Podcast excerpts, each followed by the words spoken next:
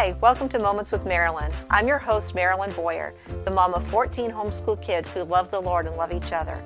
I absolutely love young moms, and it's my passion to give you tips and tools to help make your journey easier. Thanks for joining us today. Today we're going to talk about what do I do with these preschoolers while I'm doing school with all my other kids. Before we get started, let me just say that you can access our podcasts on our Facebook page, our YouTube channel, Google Podcasts, Apple Podcasts, or wherever you prefer to download your podcasts. Okay, so let's get started. I love preschoolers. It's probably one of my favorite age ages. Preschoolers are so full of excitement. They love to learn.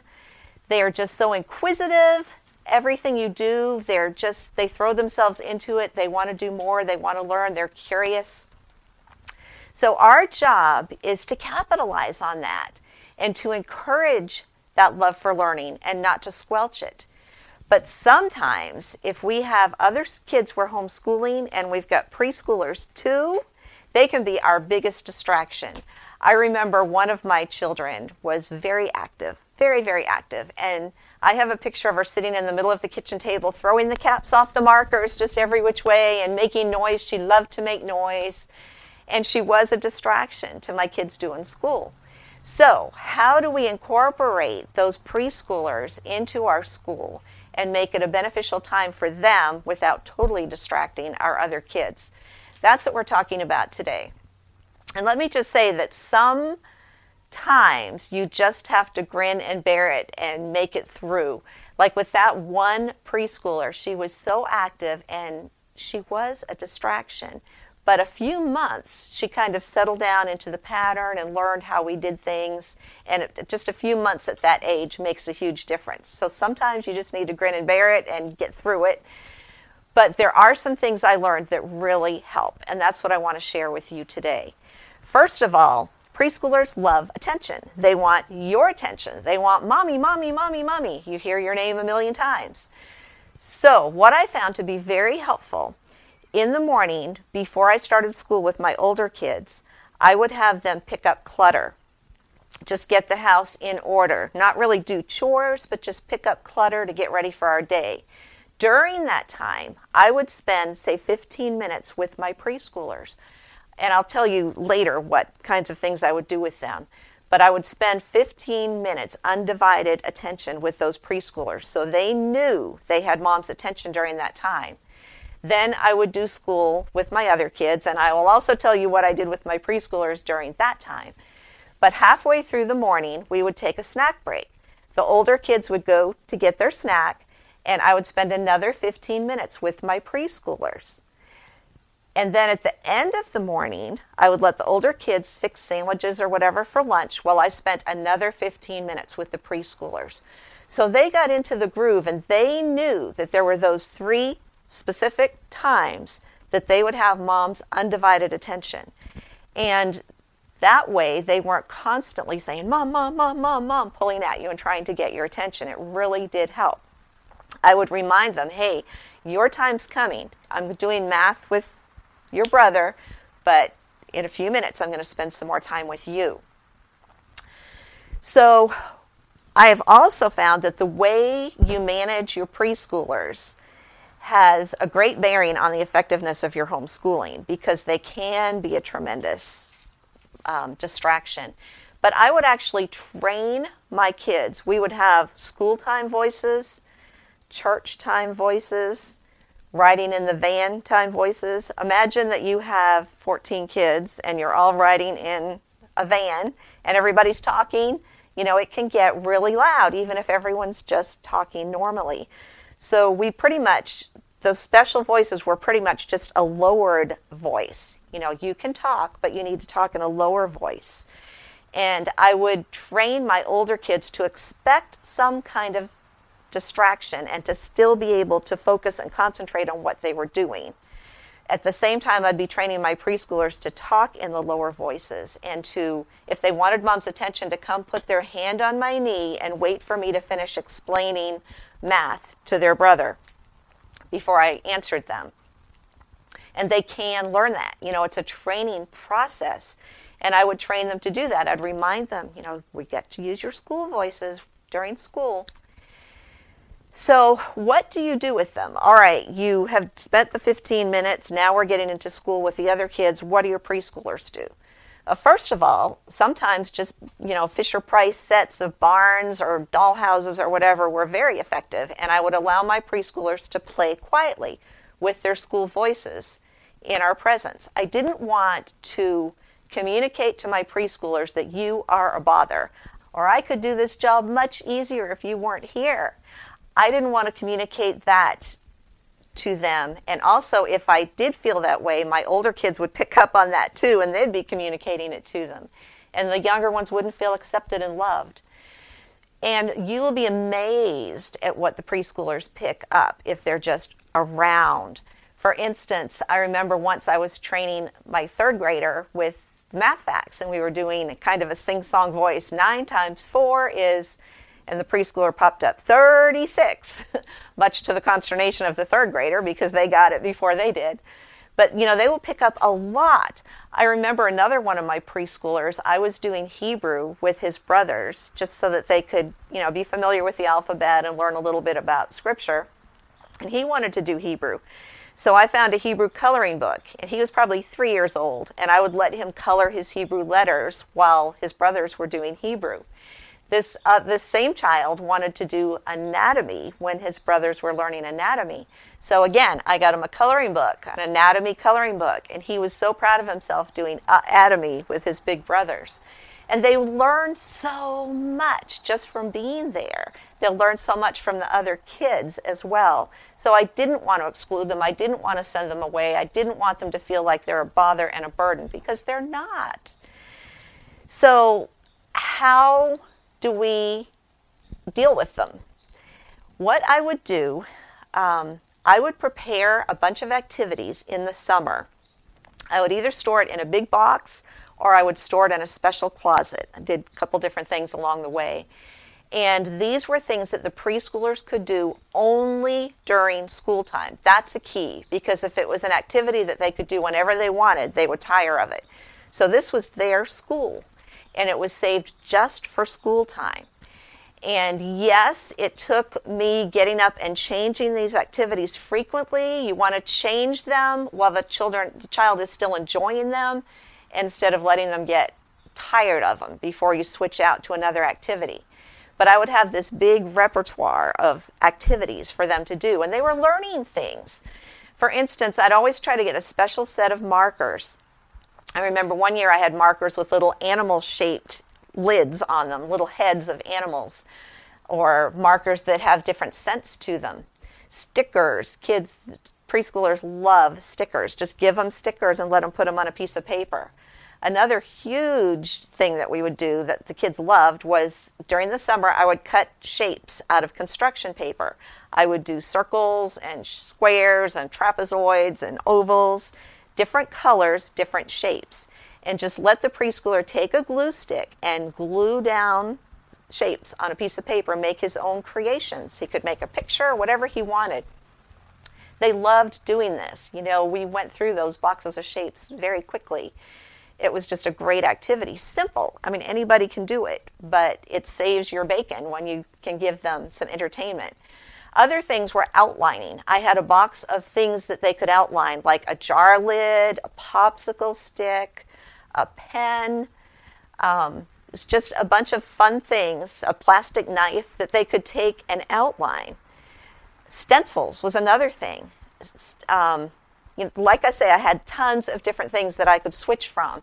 Even just counting M&Ms and then sorting them, sort them by color, count them, and then maybe eat a few at snack time. Um, another thing we had, one of my sons loved to build and create things. So I encouraged my kids to make gifts for each other at Christmas time. So one year he made what we called family dolls. In our house, paper dolls did not have a long lifespan. So he got pictures of all of his siblings and he glued them to a piece of plywood. He cut it out an oval. He made a stand for each of them and they were family dolls. They were probably about that big. And he gave them to his sister Krista for Christmas. And she loved those things. So she would get out the family dolls during school time and she would play act different situations that occurred in the family. And I think she still has those. I think she plans to give them to her kids. Um, just a simple thing like that. Also, I've got an entire list that I want to share with you guys with plenty of ideas of what you can put in that box. Lacing and tracing shapes. Floor puzzles. Lauri has some great floor puzzles. The company Lauri um, ABC puzzles. My kids learned so much through puzzles. My two year old grandson right now puts together an ABC puzzle. It's incredible, but he does it. He's learning his letters at two years old. Flannel graph books, um, Play Doh. Oh boy, Play Doh was a big thing in our family. I made my own recipe, and I will put a link down below to give you um, the recipe. It's less crumbly than regular regular Play-Doh, and we have a bunch of molds and plastic knives and rolling pins and the kids would play with that for hours. The boys would make cows and sheep and goats and then take the plastic knives and butcher them. Where the girls would make babies and food, you know, there's little pizzas and cakes and things that you can make out of Play Doh. And I just had a little short child's table and I'd put a plastic drop cloth underneath it and let them play with that. And they would spend a long time playing with Play Doh. Then at the end, you just kind of roll up the plastic and take it out and shake it off. But it's worth the mess because it really keeps them occupied and they're doing something fun, something they're learning from. Things like block sets, peg play, uh, shape sorters, dry erase boards, and markers. My kids love those. Even preschool workbooks. I mean, there's a multitude of those that you can buy. Simple dot to dot books Audiobooks, oh boy. Um, we even offer a bunch of audiobooks for preschoolers. We've got Uncle Rick, Uncle Rick um, History for Preschoolers that teaches preschoolers history, teaches them about people like Robert E. Lee and Abraham Lincoln and General Grant and George Washington. You know, kids, preschoolers can learn history and they love it. And if you start them out that young listening to audiobooks, they will love history. Um, I remember one of my kids, when she was about two, came walking down the hall one day and there was a picture of George Washington kneeling in prayer, and she looked up and she kind of saluted to him. Um, it's never too young to teach your kids history. As a matter of fact, it's better to start when they're young because they will develop an interest for it and a passion for it and they'll retain so much of it. So we would save that for special times where they could have their own little headset, so they're quiet, but they're listening to their history CDs or their Bible CDs and learning scripture. So I will put the link below to let you access this list. There's many other things on the list, but the trick was to save these activities only for school time. And then they don't tire of it. Change it before they get tired of the one activity. And yes, I would feel like I was a juggler. I kind of set my house up so the kids that were writing were at the dining room table. The preschoolers were at the kitchen table doing their activities, and the kids that were reading were in the living room. And I kind of rotated around. I was kind of the juggler, the, coach. You know, I'd assign their school. I'd be there to help the ones that needed help. I usually would have to help all the kids with math. So while I was helping one with math, another would be doing history but it's it is a juggling act. And sometimes you feel like you're kind of stretched and sometimes you've got those preschoolers that are just really loud like i was talking about and you have to just kind of endure. But as much as you can include them in your school they're such a joy. I also would use the preschool activities as a motivation for the older kids because sometimes they would want to play with play-doh or they would want to outline shapes or count M&Ms and eat them. You know, they'd want to do those things. So I would say if you finish your math in a good amount of time, then you can go help the preschoolers with what they're working on. Or sometimes we'd have a special um, seasonal project. And in my preschoolers mom's guide, character concepts for preschoolers mom's guide, there's tons of seasonal projects. There's nature projects.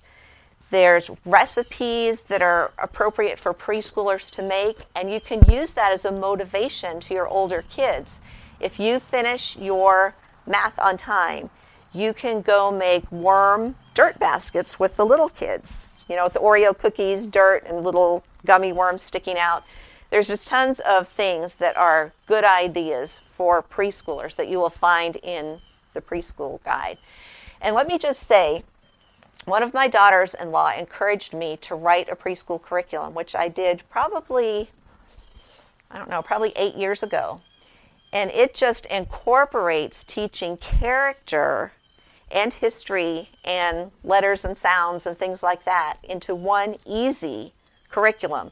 I was telling you about the 15 minutes in the beginning of the morning, 15 minutes halfway through, 15 minutes before lunch if you do that, you can take you can do the whole preschool curriculum in those three 15 minute periods and your kids will be learning about nature, science, they'll be learning scripture, they'll be learning Bible, they'll be learning character. It goes through 12 basic character qualities that every child needs to know. Obedience, honesty, responsibility, kindness, diligence, you know, the things that you want your kids to know. And that part of the preschool curriculum you can actually do with older kids too, because they need to know about those things as well.